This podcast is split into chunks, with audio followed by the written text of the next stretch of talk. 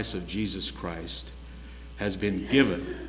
There is no more sacrificing. That sacrifice is sufficient for our sins, and we're grateful that we can serve this God this morning. We asked your presence in uh, the youth camp out this morning and the message that Lyle will preach there. We ask that you would be faithful there and bring a message that would bless them as well in their service. And wherever, we pray for the Arthur congregation this morning and the person that preaches there. And where your message is preached throughout the world, there would be faithful servants, faithful preachers willing to proclaim the good news of Jesus Christ. We thank you. In Jesus' name we pray. Amen. Amen. Bless you.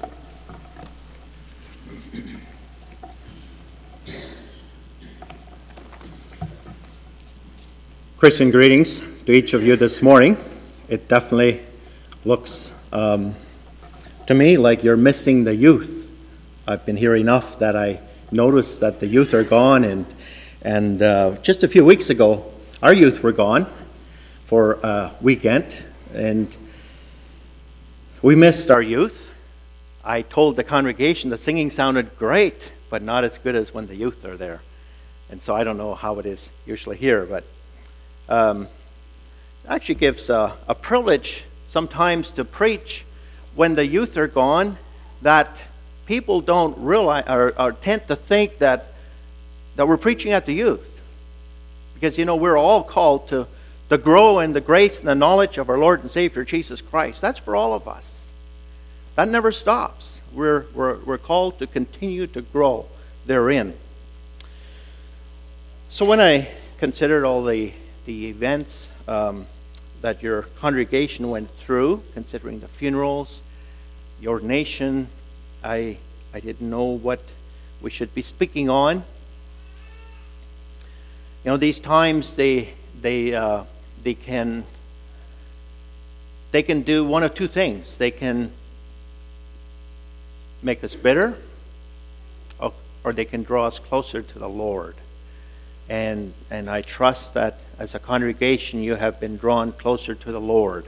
So my, uh, my heart goes out to you as a congregation for what you have all gone through. On the same time, when I then also think of an ordination you had so shortly after the funerals, um, God has a way of preparing our hearts for special occasions in His work. And I, when I, when I think of an ordination, I think of, of that as, as an event that is for a whole congregation to grow in. Because we're all called to seek the Lord um, vibrantly for that, because the scriptures clearly teach that we are called to call out from among us. So it is a congregation's responsibility. The congregation has a very large responsibility in that. And I would understand you as a congregation did just that. You took it seriously and you sought the Lord, and the Lord answered your prayer. And we trust that the, the Lord answers correctly, and we put our trust and faith in that. So this morning, the subject title that I have is True Repentance. And you might wonder why I put the word true in front, and that is simply because not all repentance is true. I want to look at that this morning. You know, everybody is sorry for the wrong they've done, but is that good enough? Is that true repentance? Is being sorry for, for our sin good enough? I want to look at some of those things this morning. And so, since most of the youth are not with us this morning, this is for all of us. It is not just a message for youth. This is for all of us as we go through life. And as Peter said at the end of his epistle, he said, you know, we need to continue to grow in the grace and the knowledge of our Lord and Savior Jesus Christ. And so we want to do that as we look at his word. Turn with me, if you have your Bibles, turn with me to Acts chapter 9. In Acts chapter 9, we have, uh, we have uh, an example of true repentance and that of a man that was one of the most unlikely candidates of finding the Lord in this way. I'd like to read the account we have here in Acts chapter 9, beginning at verse 1. And Saul, yet breathing out threatenings and slaughter against the disciples of the Lord, went unto the high priest and desired of him letters to Damascus to the synagogues, that if he found any of this way, whether they were men or women, he might bring them bound unto Jerusalem. And as he as he journeyed, he came near Damascus, and suddenly there shined round about him a light from heaven, and he fell to the earth, and heard a voice saying unto him, Saul, Saul, why persecutest thou me? And he said, Who art thou, Lord? And the Lord said, I am Jesus, whom thou persecutest. It is hard for thee to kick against the pricks. And he, trembling and astonished, said, Lord, what wilt thou have me to do? And the Lord said unto him, Arise, and go into the city, and it shall be told thee what thou must do. And the men which journeyed with him stood speechless, hearing a voice, but seeing no man.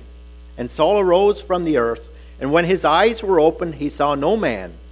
But they led him by the hand and brought him into Damascus. And he was three days without sight, and neither did eat nor drink. And there was a certain disciple at Damascus named Ananias and to him said the Lord in a vision, Ananias. And he said, Behold, I am here, Lord. And the Lord said unto him, Arise and go into a street which is called Straight, and inquire in the house of Judas for one called Saul of Tarsus, for behold, he prayeth, and hath seen in a vision a man named Ananias coming in and putting his hand on him, that he might receive his sight. Then Ananias answered, Lord, I have heard of many of this man, how much evil he hath done to the, thy saints at Jerusalem. And here he hath authority from the high, uh, the chief priest to bind all that call on the name. But the Lord said unto him, Go thy way, for he is a chosen vessel unto me, to bear thy, my name before the Gentiles and kings and children of Israel. For I will show him how great things he must suffer for my name's sake. And Ananias went his way and entered into the house, and putting his hands on him, said, Brother Saul, the Lord, even Jesus, that appeared unto thee in the way as thou camest, has sent me, that thou mightest receive thy sight and be filled with the Holy Ghost. And immediately there fell from his eyes as it had been scales, and he received sight forthwith, and arose and was baptized. May the Lord add his blessing to the reading. We'll stop reading there for now. As I mentioned before, Paul was probably one of the most unlikely candidates in that time to become a believer. And while I think of it, I want all of us to be challenged in the fact that we never, never give up on any soul.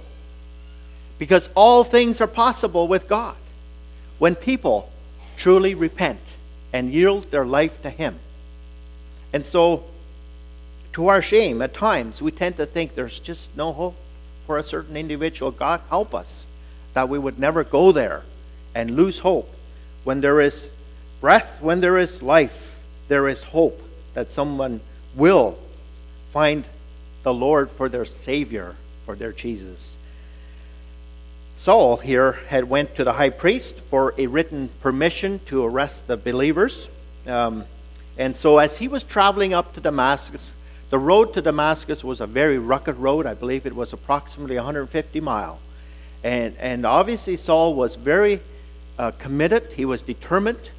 And, and uh, as a side note, you know, the Lord can use committed people, can't he? And so we need to be challenged. Are we really committed? And what are we committed for? And so when we look at the account here, how he uh, traveled and so on, you know, it's how it all happened is not really that important. Um, um, but how Saul responded is important. And so that's what we want to look at here this morning. When we go back here to uh, verse, oh, let me find it here.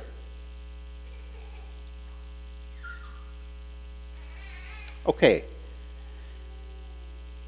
When he said here, Lord, what wilt thou have me to do? And for some reason, I am not finding it.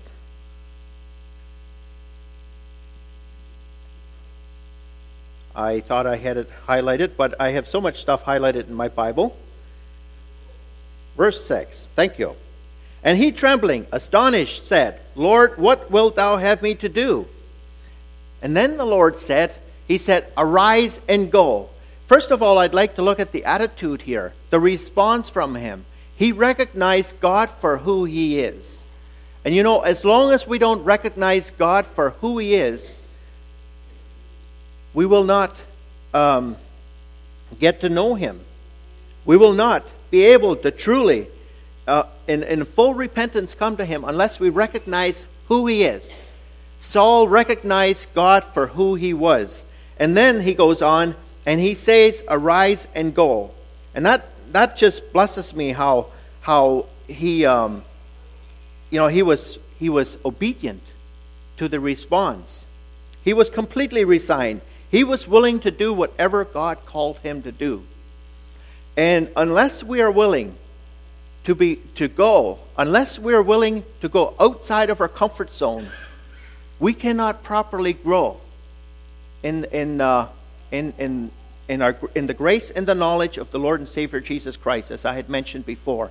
Unless we are willing to be stretched outside of our comfort zone.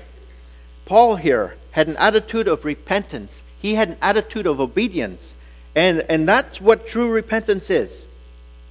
What our Lord did here is he clearly he clearly showed Saul that he was on the wrong road. He clearly showed him that he was on the wrong road, and and and Saul or Paul as we know him, he was willing to get on the right road. So often we we um, you know we're wanting to, but we're not willing. There is a difference. There is a difference. We may want to, but we're not willing. A number of years ago, there was this lady that was driving at night, and she was driving on the wrong um, uh, on down the road, and and uh, and, she met um, a car coming on her side of the road, right at her, and uh, she pulled off on the shoulder, and and she she laid on the horn when the car went past, and wondering if she should be reporting this individual. This is late at night, after midnight. And uh, then she came to a, uh, an intersection, a busy intersection, and people went around her, her uh, kind of weirdly, went around her there in the busy intersection. And she was thinking, you know, it's hardly safe to drive at night, at this time of night, after midnight. And so she kept on driving. And you know, all of a sudden, she realized that she is on the wrong side of the road. You see, Laura had just got back from Grenada.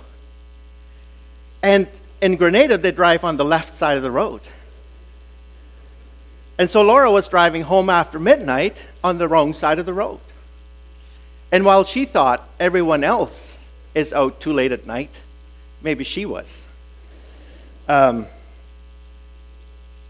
so, stay out of her way because Laura may lean on the horn if you get in her way.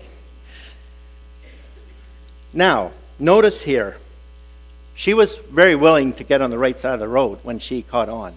But it's very important that we realize that, that being on the wrong side of the road is a dangerous place to be in life.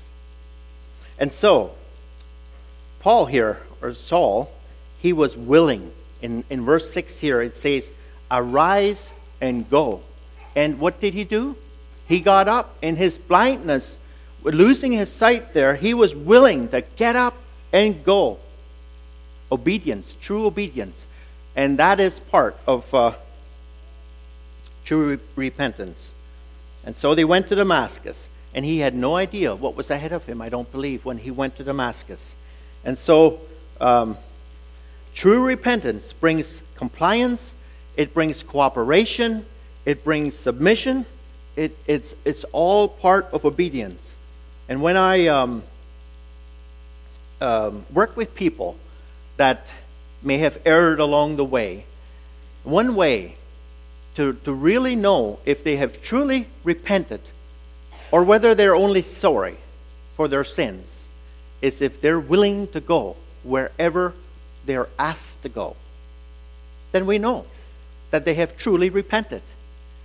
Because we cannot hold anything between us and God. There's no room for that. Now, notice here that in verse 9 it says, and he was three days without sight, and neither did eat nor drink. So he was fasting there for three days. He was, I believe, seeking the Lord's will in his life. And then, in uh, dropping down here to verse 17, it says here that he says, and, and Ananias went his way and entered into the house, and putting his hands on him, said, Brother Saul, do you notice that he is called a brother? When someone repents, truly repents, they immediately become saved and they immediately become a brother. We have to accept people that way. We have to encourage him in that way. And it says he was filled with the Holy Ghost. He was filled with the Holy Ghost. And then in verse 18, notice that he was baptized. He was, um, well, let's read it again. And immediately there fell from his eyes, as it had been scales, and he received sight forth, forthwith, and arose and was baptized. Again, being obedient to the scriptures, he was willing to be, to be named as one of the believers. He was not ashamed. And that is sometimes the biggest drawback to us as individuals. You know, we, we, we're not willing to be publicly um, recognize, and, and God help us, because we are called to be a part of Christ's believers publicly proclaiming the word that whosoever will can be saved before it's forever too late. And now, if we go on here, um, if we would continue reading here, and I don't think we will for the sake of time this morning, but, but reading on here, you'll notice that Saul proves his repentance by publicly proclaiming um, the right way. Now he's using all the dedication and the zeal that he had in his life prior to becoming saved. He is using that for the Lord. And he's walking in the newness of life on the right road, on the highway of life. And that's the challenge that we need to ask ourselves. Are we truly walking on the highway of life? What do we do when we find ourselves entering the wrong ramp going on a highway. You probably never have, but I know some people that have. What do we do? Or we turn the wrong way on a one way street. You know, that can happen if we, if, if we kind of lose our focus. Or we're simply driving down the wrong side of the road, like Laura. What do we do?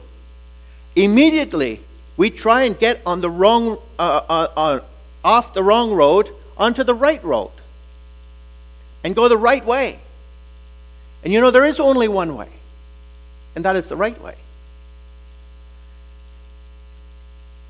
Don't just sit there and lean on the horn. That's not safe. We need to, as quick as possible, get ourselves out of the danger zone. And we may need to take, make a complete U turn quickly to get out of the danger zone.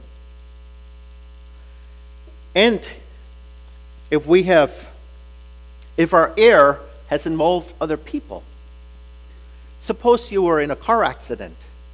You don't just get in your car and drive away when there was damage done to the other individual.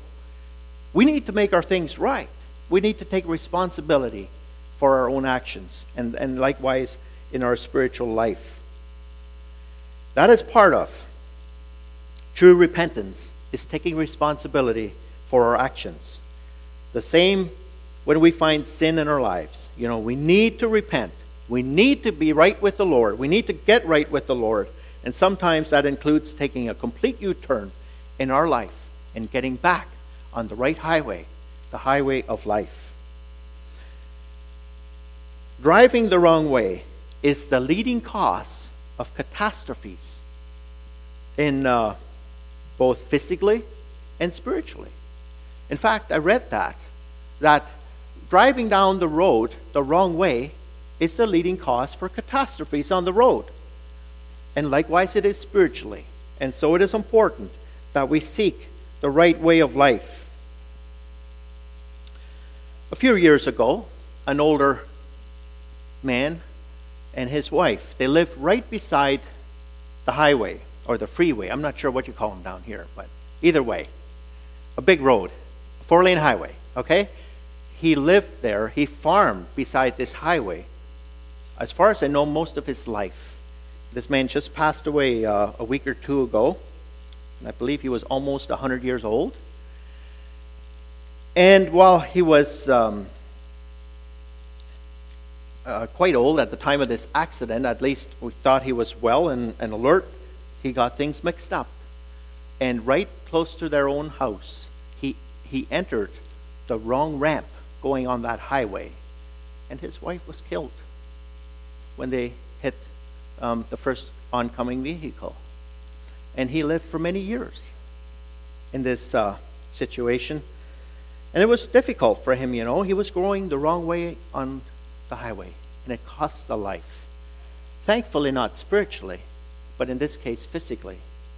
And you know, likewise, spiritually, it can happen so quick if we're not careful.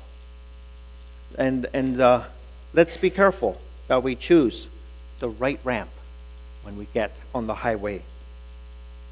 Turn with me in your Bibles to Acts, uh, sorry, Luke chapter 18.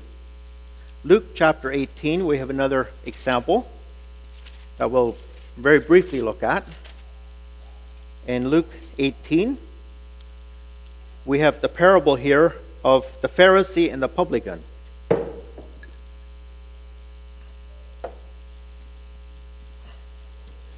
Okay, here we, um, and beginning in verse 9, it says, And he spake this parable unto certain which trusted in themselves that they were righteous and despised others.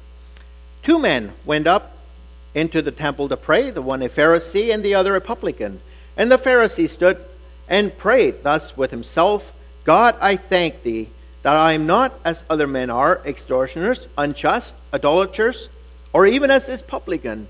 I fast twice in a week, I give tithes of all that I possess. And the publican, standing afar off, would not lift up so much as his eyes unto heaven, but smote upon his breast, saying, God be merciful to me, sinner. And I tell you, this man went down to his house justified rather than the other. For every one that exalteth himself shall be abased, and he that humbleth himself shall be exalted. Well, I'm sure this is a familiar account to many of you. But you notice here that it says that he humbled himself. And that is the key ingredient that is so often one of our biggest obstacles finding true repentance is humility. We need to acknowledge our own need in great humility. So now, I have a question for you. Is true repentance an absolute? Is it an absolute? It is. Matthew, Matthew 3, verse 2. Maybe we'll turn there. I, I think it's. Uh, I think it's important that we recognize because so many, so many people, so many, unfortunately, so many people are not re- are uh, preaching repentance in today's world. It is important that we understand the value of true repentance. So, John the Baptist, when he came on the scene and he started preaching, the first thing he did is he said here in verse 2, he said, And saying, Repent ye, for the kingdom of heaven is at hand. That is the beginning of the ministry of John the Baptist. Now, turn with me to Matthew 4, since we're so close. Matthew 4, verse 17. Here we have account of Jesus beginning his ministry. And he says, From that time, Jesus began to preach and to say, Repent, for the kingdom of heaven is at hand. This is from the very beginning of Jesus' ministry. And Jesus basically comes along and he confirms what John the Baptist had already preached. If we would turn to Luke 13, he says, I tell you, nay, but except ye repent, ye shall all likewise perish. Is repentance an absolute? Absolutely it is. And then turn with me to Acts 2. I like this account in Acts chapter 2 when we have uh, the day of Pentecost. Acts 2, verse 37. We'll read a few verses here. Beginning in verse 37. Now, when they heard this, they were pricked in their heart and said unto Peter and to the rest of the apostles, Men and brethren, what shall we do? Well, that's a good attitude to have. You know, that's the same attitude that Paul had, or Saul did at that time. And that's a. Um, I heard a preacher say one time, that's the congregation I want to have. Well, we have to make that personal. We all have to make that personal. Let's continue reading. Then Peter said unto them, Now notice the attitude that the people had. And then Peter responds, and he says, then Peter said unto them, Repent and be baptized, every one of you, in the name of Jesus Christ for the remission of sins, and ye shall receive the Holy Ghost, or the gift of the Holy Ghost. And let's read verse 39 yet. And the promise is unto you, and to your children, and to all that are afar off, even as many as the Lord our God shall call. And so we, here we have um, another account of Peter here preaching on the day of Pentecost that we must repent. Acts chapter 3. He further confirms that again. Acts chapter 3, verse 19. Repent ye therefore and be converted, that your sins may be blotted out, when the times of refreshing shall come from the presence of the Lord. This morning, I trust that as you have become a believer and that you're on the right highway of life, when you're on the right road, on the highway of life, that you're experiencing the times of refreshing that it talks about here. You know, it, it's speaking here about the presence of the Lord, the presence of the Holy Spirit. And for what you as a congregation have gone through in individual families, there's a promise here. That is, if we believe that there will be times of refreshing coming from the presence of the Lord. There is no better place to be than in the will of the Father. And that is not necessarily always easy, but there is a promise that if we continue faithful, that we will experience a time of refreshing. And so here again, he says, Repent, repent ye therefore, and be converted. And actually, it's speaking here of being made into something new. God wants to make something new out of us and be converted. So, is repentance an absolute? I trust we're all agreed. It, absolutely, it is.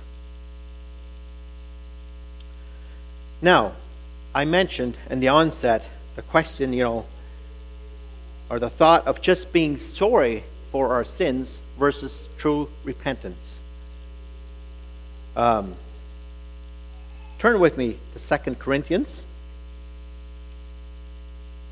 Second Corinthians and we want to notice this scripture here.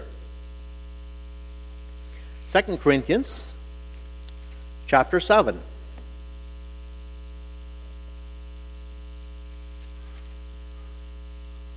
Verses 9 and 10. Now I rejoice, not that ye were made sorry, but ye sorrowed to repentance. For ye were made sorry after a godly manner, that ye might receive damage by us in nothing. For godly sorrow worketh repentance to salvation, not to be repented of, but the sorrow of the world worketh death. Repentance starts with a godly sorrow. But only being sorry is not good enough.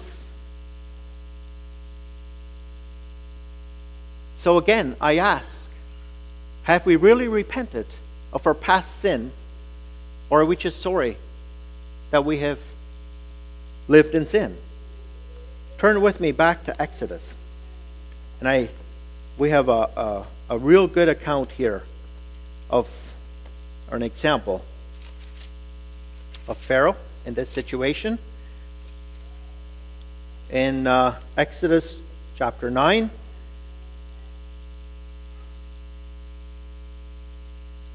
verse 27. Here it is. And this here is at the, the plague of the hail. It would have been the seventh plague. And so, in verse 27 here, and Pharaoh sent and called for Moses and Aaron and said unto them, I have sinned this time. The Lord is righteous, and I and my people are wicked.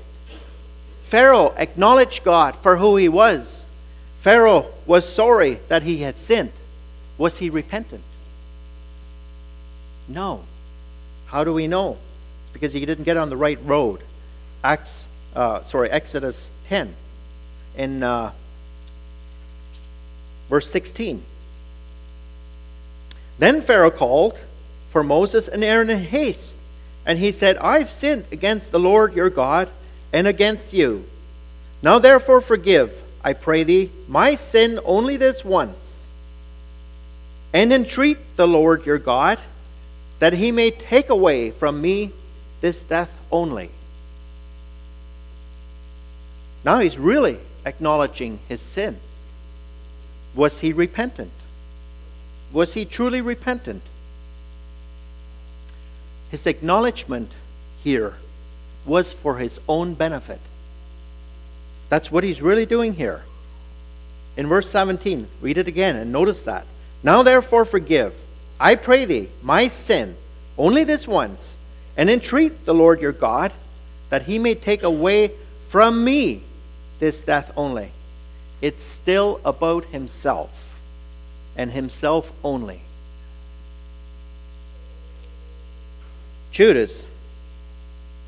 Well, let's read Matthew 27, the account of Judas. Another example. Matthew 27, verses 3 to 5.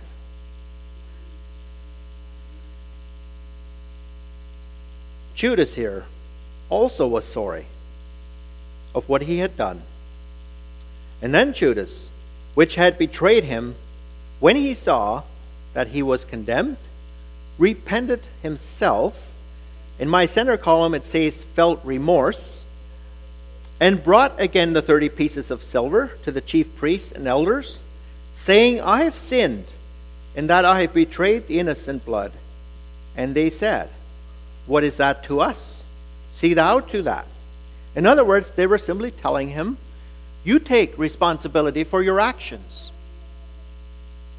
And then in verse 5, and he cast down the pieces of silver in the temple and departed and went and hanged himself. So, another situation where he was sorry, but in this situation he was not repentant. In other words, he didn't get on the right road.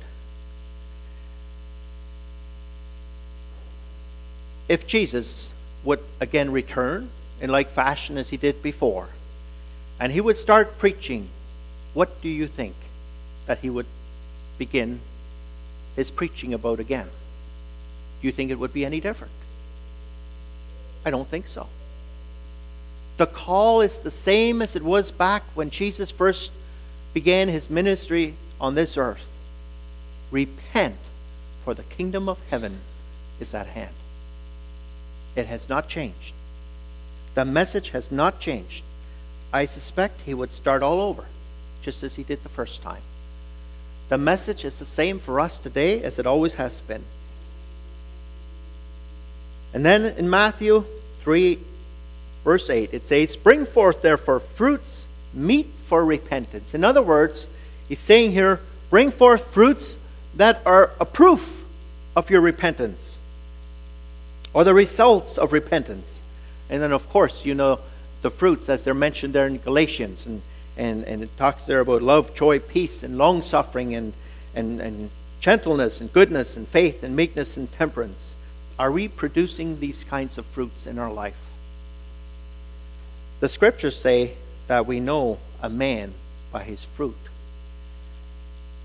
And that fruit is not something we can produce on our own.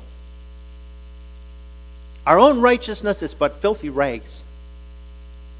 But unless we have allowed the Lord Jesus to totally convert us into something new, and then the righteousness that flows from us is from Him, not from us. And then He is glorified and not us. It's not about us. Are we on the repentant road? I praise God for His provision to mankind. God has made provision since the beginning of time. He's been in the business of providing for people. In fact, I think that's the only reason He created the world the way He did. Is so you and I can function here, so we can breathe, and so we can bring glory to Him and His holy name. Let us consider what the Word says. Lord bless you all for being here this morning.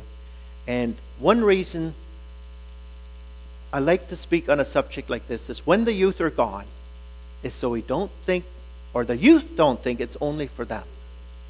It's for all of us, as long as God grants us life. May we think on the things that are holy and true and honest and of good report. Let's have a kneeling prayer this time.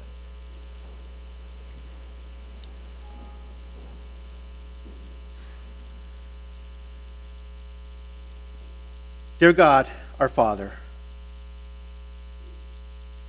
we thank you for who you are and your interest in mankind and the